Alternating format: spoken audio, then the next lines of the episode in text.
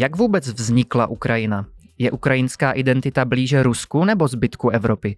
A čím je tak důležitá pro Vladimira Putina, že je kvůli ní ochotný vyhlásit tvrdou válku? Odpoví hosté třetího bloku dnešního speciálního vysílání Rádia R. Od mikrofonu vás vítá Martin Veselý jsme v tom společně, jsme v tom my všichni dohromady, jsme v tom my společně s Ukrajinou. Naši děti. Po provedení speciální vojenské operace. Neváhali napadnout vlastného suseda. Pouští zločinu proti míru.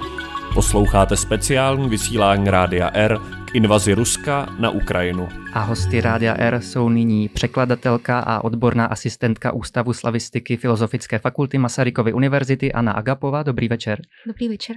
A odborník na dějiny východní Evropy Pavel Boček z Historického ústavu Filozofické fakulty Masarykovy univerzity. Dobrý večer. Dobrý večer. A ukrajinista a garant programu Ukrajinská studia Petr Kalina z Ústavu slavistiky Fakulty Filozofické Masarykovy univerzity. Dobrý večer. Dobrý večer. Pane Bočku, začneme vámi. Když se podíváme na historii českých zemí, tak vidíme nějaký dlouhodobě územně relativně stabilní útvar s nějakou jasnou populací, jasnou identitou. Velmi stručně, jak to má Ukrajina? Jak vznikala? Ukrajina to má poměrně složité historicky. Když bychom to vzali jenom takovou lehkým průřezem retrospektivně, prvním státem, který vznikl v končinách východní Evropy, čili zhruba dnešní Ukrajina, Bělorusko, částečně teda Rusko, byl stát, kterému se tradičně říká Kijevská Rus, přičemž oni sami sobě, obyvatelé to, tohoto státu nazývali Rus, Rusí. Kijevská se říká proto, a tady se dostáváme potom k těm dalším problémům, eh, aby se odlišilo několik Rusí od sebe, tak se říká Rus, Rus Kijevská. Byla společným státem východních Slovanů. Teze, že byla státem Ukrajinců, je nepřesná, protože Ukrajinci v té době neexistovali. Podstatným způsobem dění ve východní Evropě ovlivňovali od poloviny 13. století Mongolové po svém zničujícím nájezdu na přelomu 30. a 40. let toho 13. století a potom od poloviny 13. století velmi rychle se rozvíjející litevské velkoknížectví, které postupně ovládlo vlastně velkou část východní Evropy. Litva sahala, ono je to překvapující, málo se to u nás připomíná, ale Litva vlastně sahala od Baltského moře až k moři Černému na počátku 15. století za vlády velkoknížete Vitolda. Součástí právě litevského velkokněžství se stalo, kdybychom to brali z dnešního geografického hlediska, tak se stalo součástí právě Bělorusko a dnešní Ukrajina. Přičemž tam do toho dění zasahovalo také od 40. let 14. století Polské království, které se zmocnilo podstatné části bývalé kijevské Rusy končin, kterým se tradičně říká Halič. Poměry se radikálním způsobem proměnily v roce 1569, kdy vznikla republika obou národů. Polsko-Litevská unie, která vznikla na konci 14. století, se konečně propojila do jednoho do jednoho soustá, nebo lépe řečeno do jednoho státu, který měl společný válný sněm, panovníka, mohli bychom jmenovat další instituce, ale tam došlo k podstatné proměně. Tehdejší polský král a litevský velkokníže před, no, Zikmund II. August ovládal do počátku srpna roku 1569 dnešní Ukrajinu jako litevský velkokníže. Ovšem od toho srpna 1569 ji začal ovládat jako polský král. To je podstatná proměna, protože ten vývoj se začal docela radikálním způsobem kulturně, jazykově odlišovat. Jsme u kořenem vzniku vlastně tří národů, Rusů, Bělorusů a Ukrajinců. Do toho dění potom zasáhla velmi podstatným způsobem další důležitá událost v polovině století 17. známé povstání Bohdana Chmelnického. Takže vidíme, že ten vývoj byl poměrně složitý. Nedá se říct, že by existoval dlouhodobě nějaký, řekněme, jednotný ukrajinský stát. Pane Kalino, jak tedy z tady té roztříštěnosti, řekněme, vznikla ukrajinská identita, tak jak ji chápeme teď? Tak ukrajinská identita nevznikla na základě nějakého státu, ale na základě nějakého národního vědomí. Eh, tady jsem u ukrajinského obrození, které pozorujeme vlastně po celé 19. století, ale intenzivně potom v druhé polovině toho 19. století, kdy si tito obyvatelé tedy Ukrajiny uvědomovali nebo začali uvědomovat, že jsou národ odlišný od toho Ruska. Ale nejenom Ruska, protože to ukrajinské národní obrození probíhalo také na západní Ukrajině, která zase byla pod polským státem, respektive v 19. století tedy pod Rakouskem Uherskem a tam si zase místní obyvatelstvo e, uvědomovalo, že je tedy odlišným národem od, e, od e, národa polského, který byl vlastně vůdčím, vůdčím národem tady v tomto prostoru. Mm-hmm. A měli Ukrajinci v tady těchto dvou různých státech eh, podobné podmínky? Předpokládám, že spíše tak.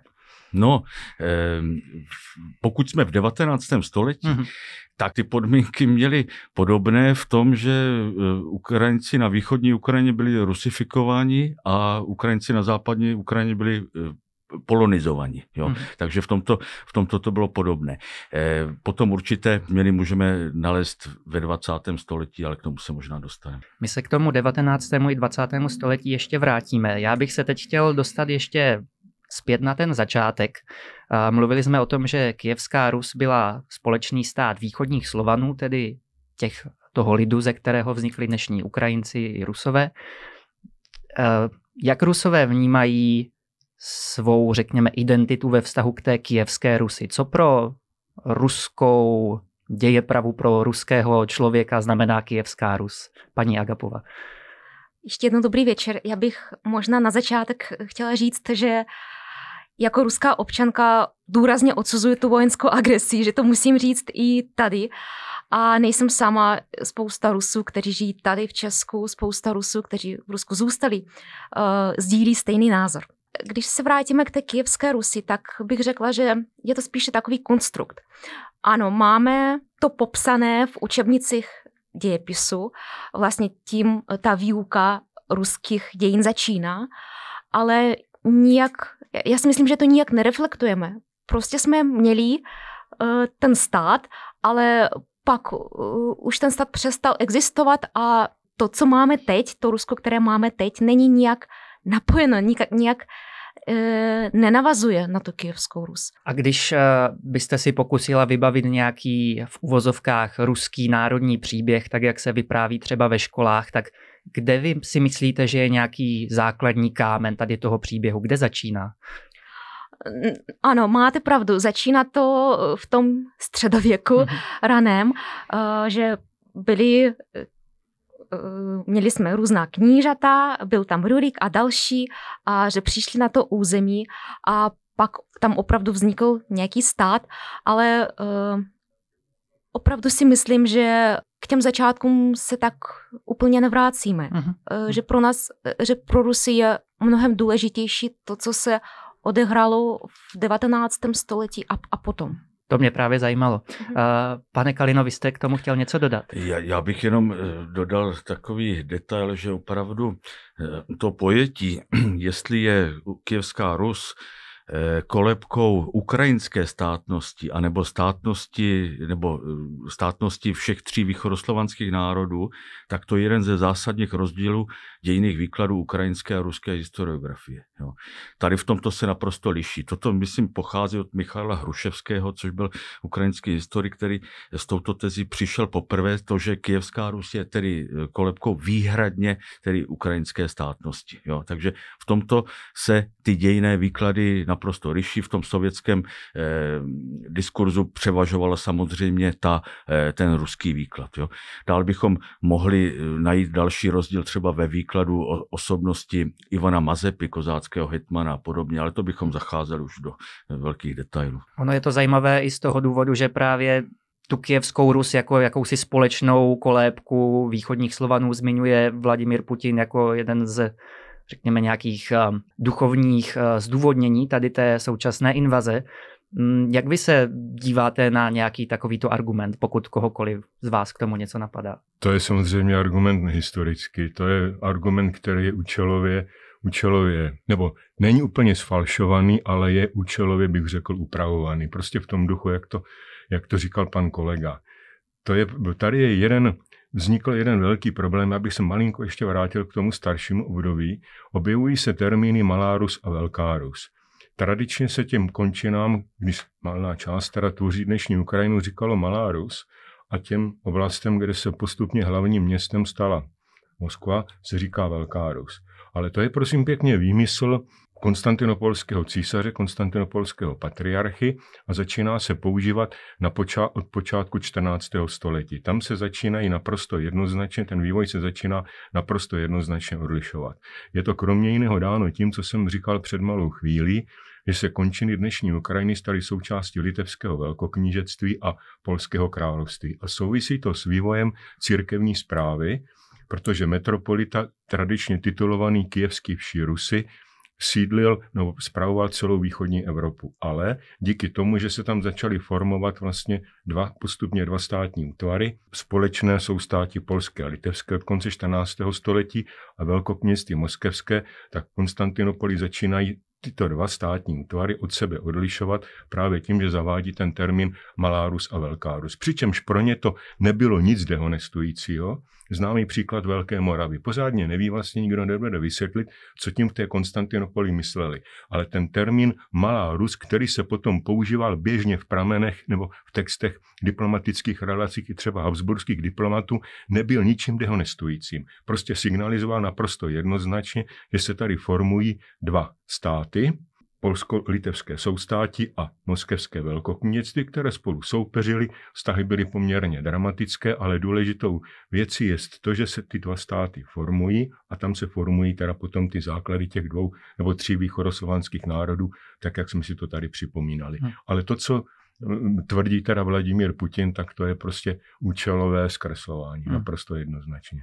Někteří autoři a autorky zmiňují i to jako možné zdůvodnění toho dnešního dění, že Vladimír Putin je poměrně silně věřícím.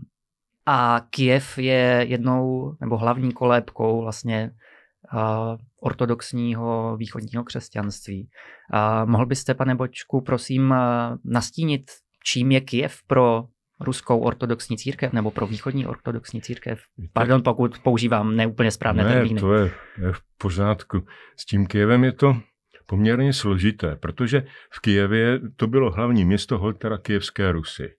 No, tak tam sídlil metropolita od okamžiku, kdy ta ruská pravoslavná metropolie vznikla, což bylo někdy na konci desátého století, krátce pro té, co se Vladimír eh, Světoslavič nechal pokřtít. V Kijevě ten metropolita sídlil až do roku 1301. Tehdy se přestěhoval do Vladimíru nad Klezmou. Zdůvodňovalo se to tím, že se mu tam žije obtížně, prostě protože Kiev byl zničen Tatary no, v roce 1340 docela zásadním způsobem a pro metropolitu tam byly velmi obtížné podmínky k životu. Přestěhoval se do Vladimíru nad Klezmou, tam se zdržel jenom krátkou dobu, potom se přestěhoval do Moskvy. Ovšem, v listinách z poloviny 14. století konstantinopolský císař a patriarcha konstatují, že Kiev je nadále tím sídlem nebo městem, kde má ten eh, metropolita sídlit a až se napraví poměry, tak se do, tak se do Kieva vrátí.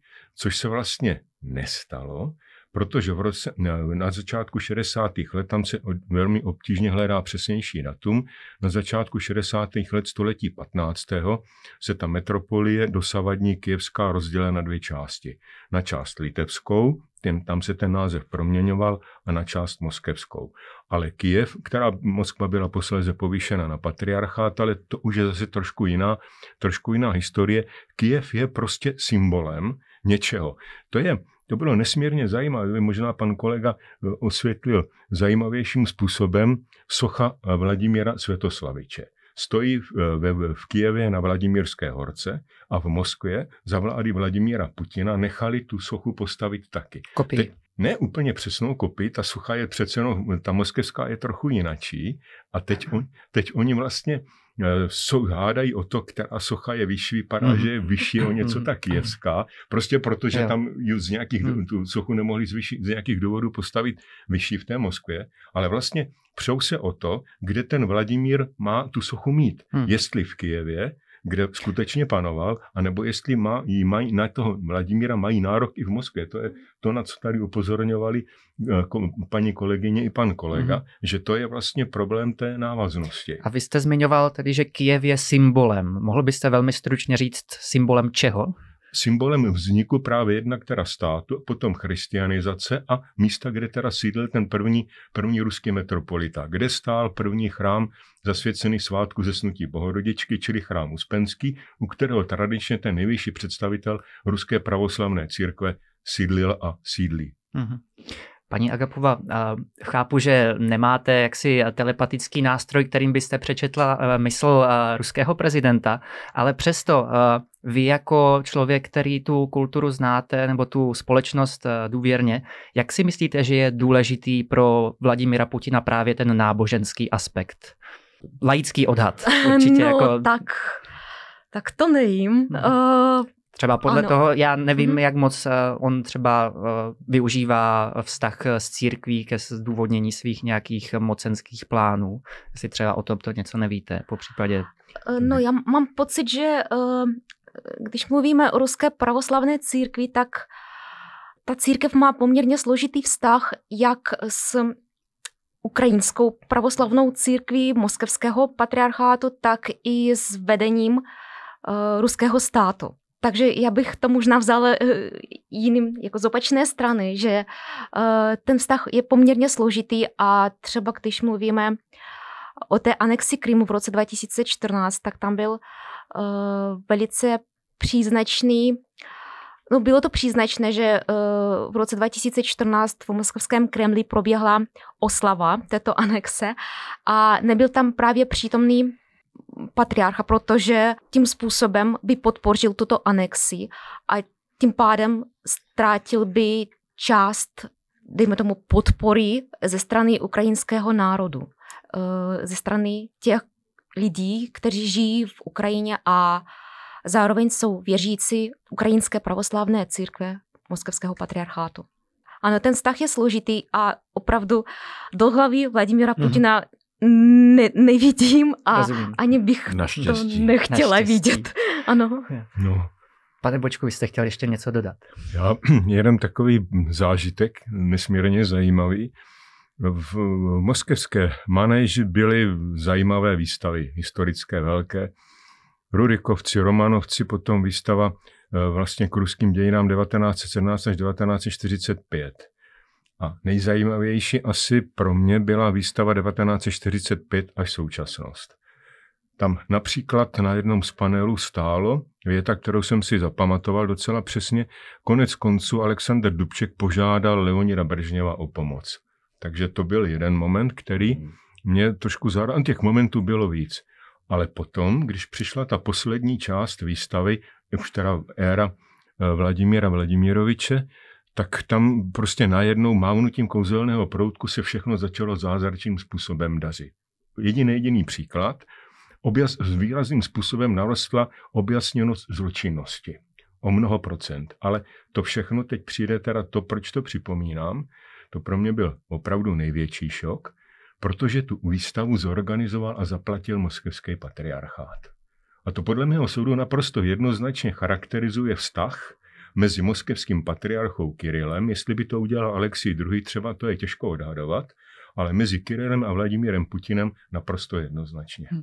Děkuji za tuhle příhodu. A pan Kalina na to chtěl něco? Já dodat? jenom krátce doplním, že právě to, ta pravoslavná víra je e, nyní velkým argumentem Vladimira Putina, ale to můžeme najít už da, vlastně dávněji v historii tady toto to, že ukrajinský národ je, je pravoslavný, stejně jako ruský národ, i když Ukrajinci jsou z části ře, řeští katolíci, ale to je jiný problém, tak eh, to je tedy argument, který není nový, ale Možná, eh, že jistá dějiná událost eh, může za, za to područí Ukrajiny v rámci Ruska, kterého jsme dosud svědky, a tím je Perejaslavská smlouva z roku 1654, kdy se eh, vlastně Ukrajinci, kteří ještě neexistovali, dejme tomu nějaký kozácký stát nebo ukrajinský protostát, spojil s pravoslavným Ruskem jakožto strážci pravoslavné víry proti tehdy velmi nenáviděným katolickým Polákům. Jo? Takže toto určitě hrálo roli už v dějinách a opět nyní se to vytahuje jako argument. Hmm. Tak, ještě, ještě než se dostaneme k další otázce, tak ještě pan Boček k tomu chtěl něco říct. Já jsem jenom chtěl říct jednu věc, která vlastně tady tím vším prostupuje. Tam je jeden velký rozdíl. Zatímco Bogdan Chmelnický, ten, kdo stál v čele toho povstání, to vnímal jako spojení v podstatě dvou rovnocenných států.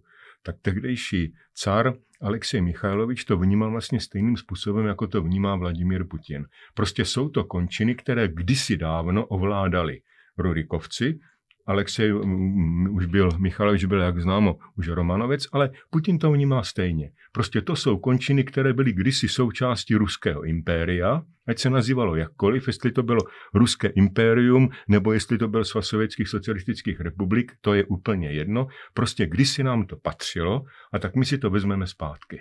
Hmm.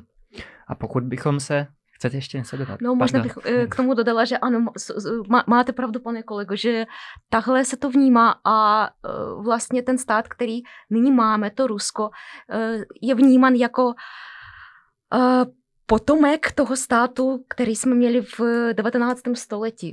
A i pro Putina byl to, bylo to zřejmě velké trauma, ten rozpad Sovětského svazu. A proto teď máme to, co máme. Máme tyto události. Hmm. Že pro něj je ta Ukrajina vždycky mladším bratrem nebo mladší sestrou a e, proto nechce mít vedle tu nezávislou Ukrajinu, protože jinak by to Rusko měla vedle sebe poměrně velký stát, poměrně silný a ono to prostě e, v tom obrazu světa, který má zřejmě Vladimir Putin, ono to prostě nejde. Hmm. A přitom je ta Ukrajina historicky starší, jo? to je ta absurdita. Vy jste to řekla tak hezky tím trpným rodem, že se to tak vnímá, je to tak vnímáno. Vnímá Ukrajinu v dnešní době takto Vladimír Putin, nebo je to nějaké širší přesvědčení v Rusku? No, Rusko je poměrně jako složitá země v tom smyslu, že a je velká. to mno, ano, velká a uh, žijí tam, žije tam mnoho různých národů, mm.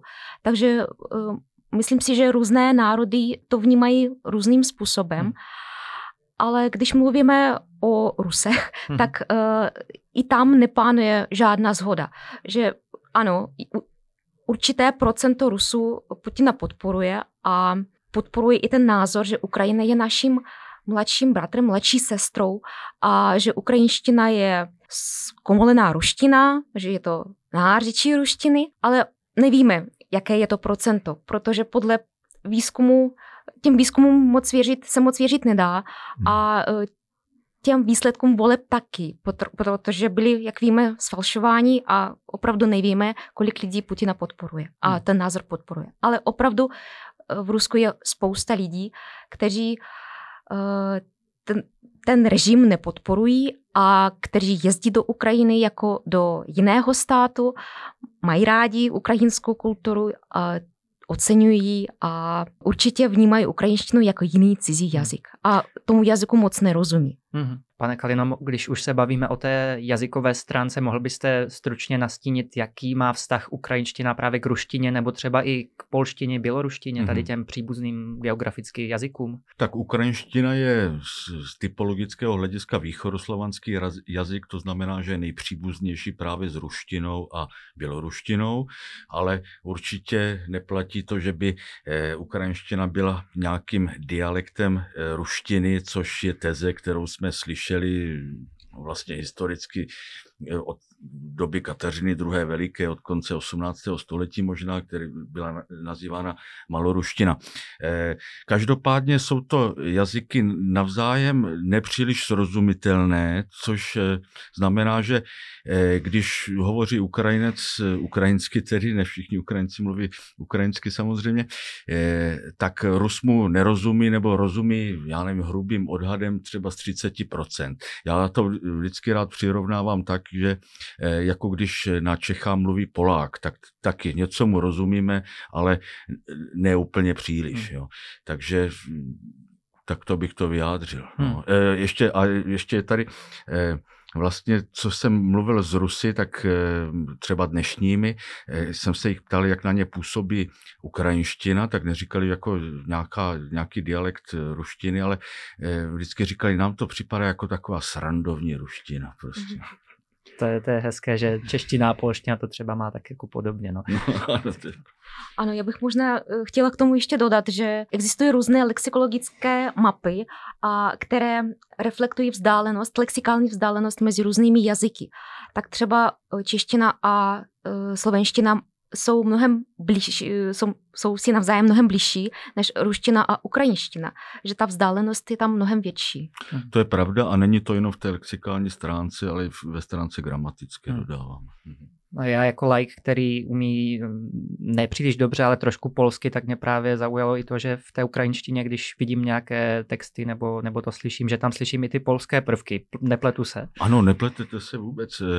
Ta, ten jazyk je opravdu, mm, stojí, ten, v tuto chvíli tedy lexikálně mezi oběma eh, jazyky, mezi ruštinou a eh, polštinou. Když bych to tedy úplně zjednodušil, tak eh, dá se říct, že polovinu lexiky má ten jazyk z ruštiny a polovinu z polštiny. Hmm. Což znamená, že ten, kdo umí polsky a rusky, tak si pasivně tu ukrajinštinu většinou nějak třeba z 80% poskládá. Hmm. Já bych ještě zůstal u vás, pane Kalino. Uh, mohl byste prosím posluchačům a posluchačkám uh, nějak opět krátce vysvětlit, jaké bylo postavení a vnímání Ukrajiny v 19. století v ruském impériu?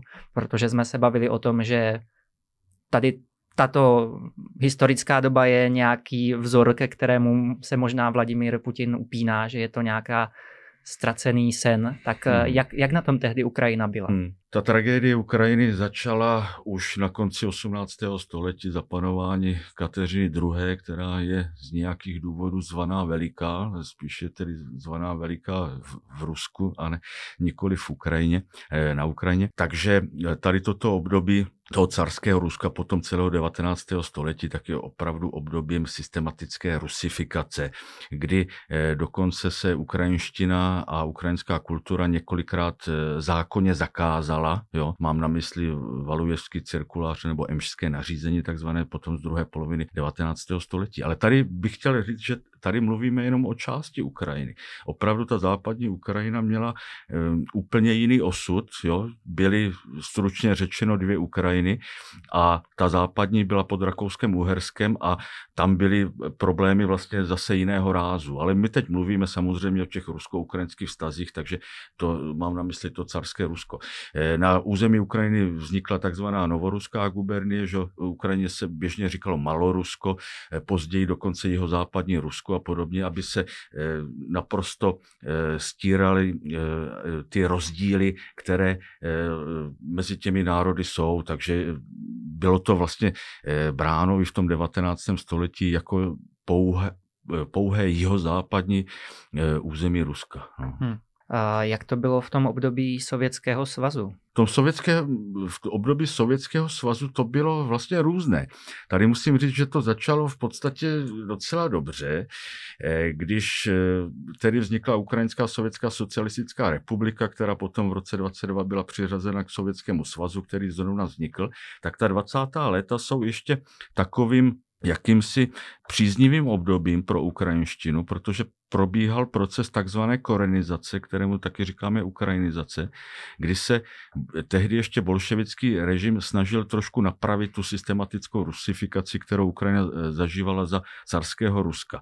Takže eh, eh, tehdy se vlastně byla ukrajinština jedním ze státních jazyků vedle ruštiny, eh, podporovalo se tedy ukrajinská literatura, ukrajinské školy a tak dále a tak dále. Ale toto všechno se potom začalo měnit na přelomu 20. a 30.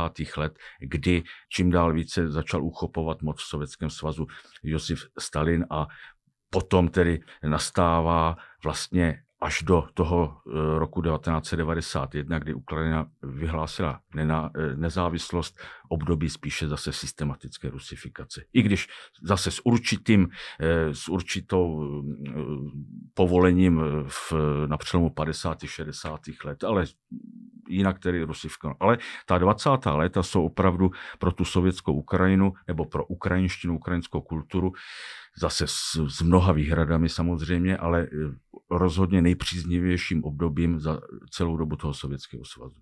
Já jenom bych si tady zase přihřívám polivčičku těch starších dějin, dovolí připomenout jeden, jednu zásadní věc. Rok 1667 Andrušovské příměří, které uzavíralo válečný konflikt mezi polsko-litevským soustátím, už se říká republika obou národů, a moskevským carstvím. Eh, v tom to Andrušovské příměří posouvalo ruskou hranici na Dněpr. Čili levobřežní Ukrajina se stává součástí moskevského nebo ruského impéria, přesně teda moskevského, abychom to odlišovali důsledně, zatímto ta západní část Kiev na dva roky, ale to je klasický učebnicový příklad. Eh, prostě měl být, Kiev měl patřit Moskvě dva roky, když ho chtěli vrátit.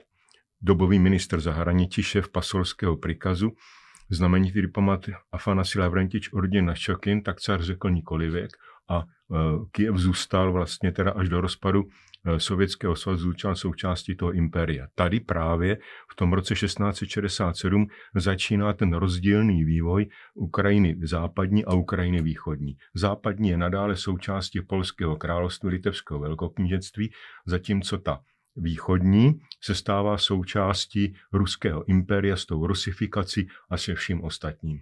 Hmm. Kozácká samozpráva, pardon, ano. kozácká samozpráva zůstává zachována a tu zlikvidovala definitivně právě už panem kolegou připomínaná Kateřina Veliká, poté co se povedlo potlačit povstání Jemilena Pugačeva v 70. letech 18. století.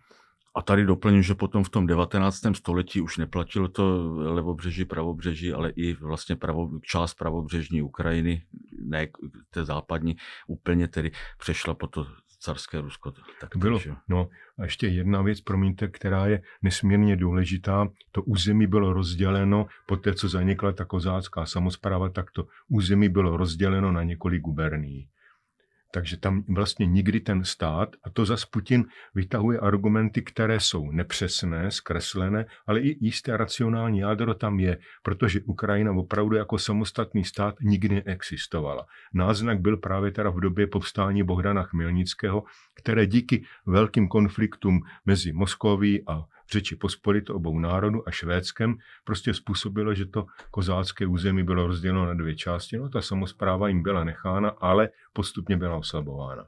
Tady jenom zase krátce doplním, že ale eh, Putinova teze, že eh, Ukrajinu, ukrajinskou státnost vytvořil Lenin, tak je tedy z mého pohledu a historická, protože eh, první, Ukrajin, nebo první pravý ukrajinský stát ve 20. století vznikl jako reakce na obě ruské revoluce v roce 1917, kdy Ukrajinci vyhlásili svůj Ukrajinskou lidovou republiku naprosto sami a bylo to právě bolševické Rusko, Rusko v čele s Leninem, který tuto státnost zlikvidoval. Hmm. A navíc jsme viděli, že nějaká ukrajinská identita existovala ještě předtím. Samozřejmě, samozřejmě. Určitě po celou druhou polovinu 19. století. Ale ukrajinský národ se formuje postupně opravdu do té hmm. poloviny 17. století naprosto jednoznačně. Hmm. My budeme pomalu končit. Ještě předtím se chci zeptat. Mluvili jsme tu hodně o ukrajinské identitě, jejím vztahu k té ruské. Jak se změnilo vnímání Ruska na Ukrajině od toho roku 2014, když se posuneme teď opravdu do současnosti? No tak zase jak jde, ale eh, vždycky tady v tomto byl velký rozdíl mezi západní a východní Ukrajinou, nebo mezi tou západní a zbytkem Ukrajiny, kam počítám i tu e, Ukrajinu centrální, východní i jižní. Že? A, ale e, co mám vlastně zkušenost, tak e, tento vztah i na zbytku Ukrajiny přešel, v, řekl bych, v určitou nenávist, v určité opovrhování a my vlastně už nenacházíme, nebo velmi málo nacházíme afinitu k Rusku mezi Ukrajinci rusky mluvícími právě z těch východních území, kteří eh, do té doby možná ještě cítili teda, jak říkám, tu afinitu, ale dneska už ne, a jsou naprosto lojální s, s ukrajinskou státností. Nemluvím samozřejmě zdaleka o všech, ale ten jejich počet naprosto vzrostl. Hmm. A paní Agapova, pokud se podíváme na stejnou otázku zrcadlově obrácenou, čili jak je vnímána Ukrajina teď v Rusku a jak byla vnímána třeba v roce 2014-12, vidíte tam nějaký posun? No já bych možná ještě doplnila uh, pana kolegu, mm-hmm. že paradoxně uh, svým jednáním Putin naopak posiluje tu ukrajinskou uh, samostatnost, to, to, to, to vědomí ukrajinské naopak posiluje. Ano.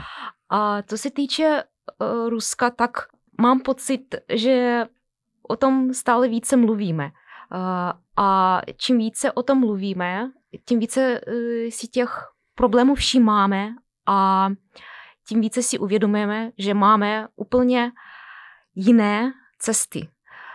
Nebo spousta Rusů si to uvědomuje, že máme, uh, že jsme opravdu jiné státy s jinou dějinou linkou. Hmm.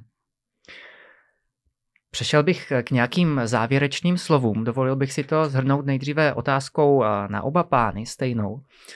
Hodně jsme mluvili o tom, čím je Ukrajina blízká nebo podobná Rusku, ale čím je blízká nám, Evropské unii, řekněme nějaké té střední, západní Evropě, kde tam vidíte nějaký překryv? Ehm, rád bych řekl, že Ukrajina je blízká nám svými hodnotami, hodnotami demokracie a podobně, když eh, tyto ne, ne vždycky jsme viděli v ukrajinské politice, nebo i ve smýšlení Ukrajinců eh, dodržování tady těchto hodnot nebo uznávání tady, tady těchto hodnot. Ale eh, myslím si, že vlastně pan kolega Boček mě to možná potvrdí, že mm, u Ukrajiny vidíme právě od eh, doby, kdy eh, byla součástí litevského velkoknížectví, na rozdíl od toho Ruska, spíš vztah k tomu západu, který, který tam který tam zůstal. Takže tady bych to viděl právě v těch dějiných událostech, ale nechci panu kolegovi fušovat do eh, řemesla starších dějin. Ne, tak tady je odpověď, není jednoduchá samozřejmě, ale to, co naznačoval, to, co naznačoval pan kolega, v okamžiku, kdy se dnešní Ukrajina stává součástí litevského velkoknížectví, tak třeba jsou města vysazována na Magdeburském právu. Jev, který je naprosto typický pro západní a střední Evropu a jev, který ve východní Evropě v té moskevské vznikající Rusy nikdy nenastal. Školství, ve velkých městech v Kijevě, ve Lvově, ve Vilniusu vznikala pravoslavná bratrstva, která bránila ten náboženský vývoj končinách polsko-litevského soustátí byl komplikovaný.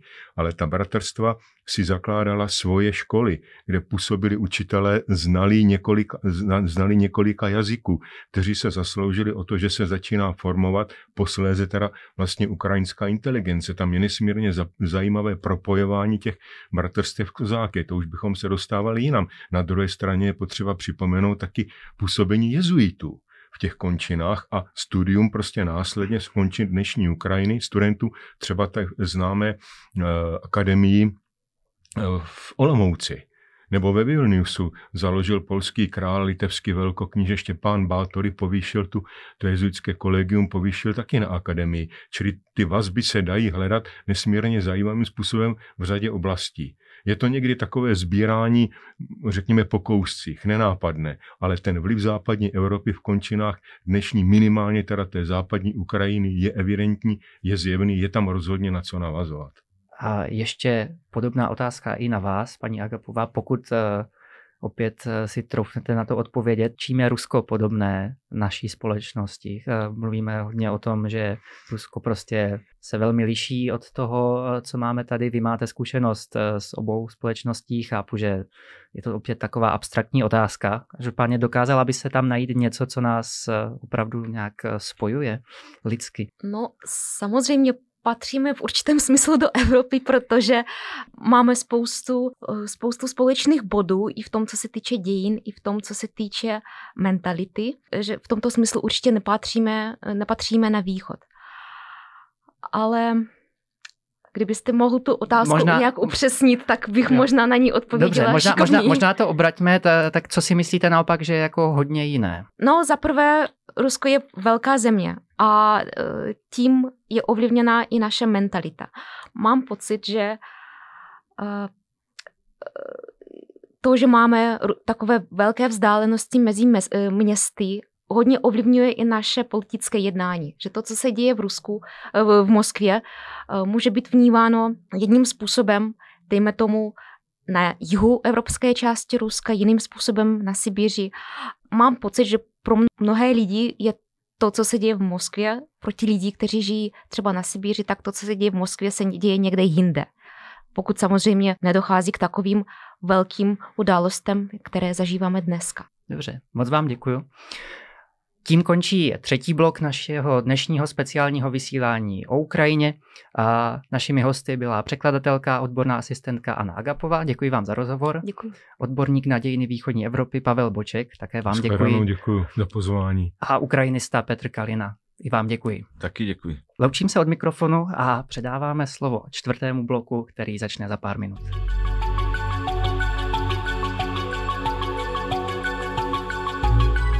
Rádio R. Společně za Ukrajinu.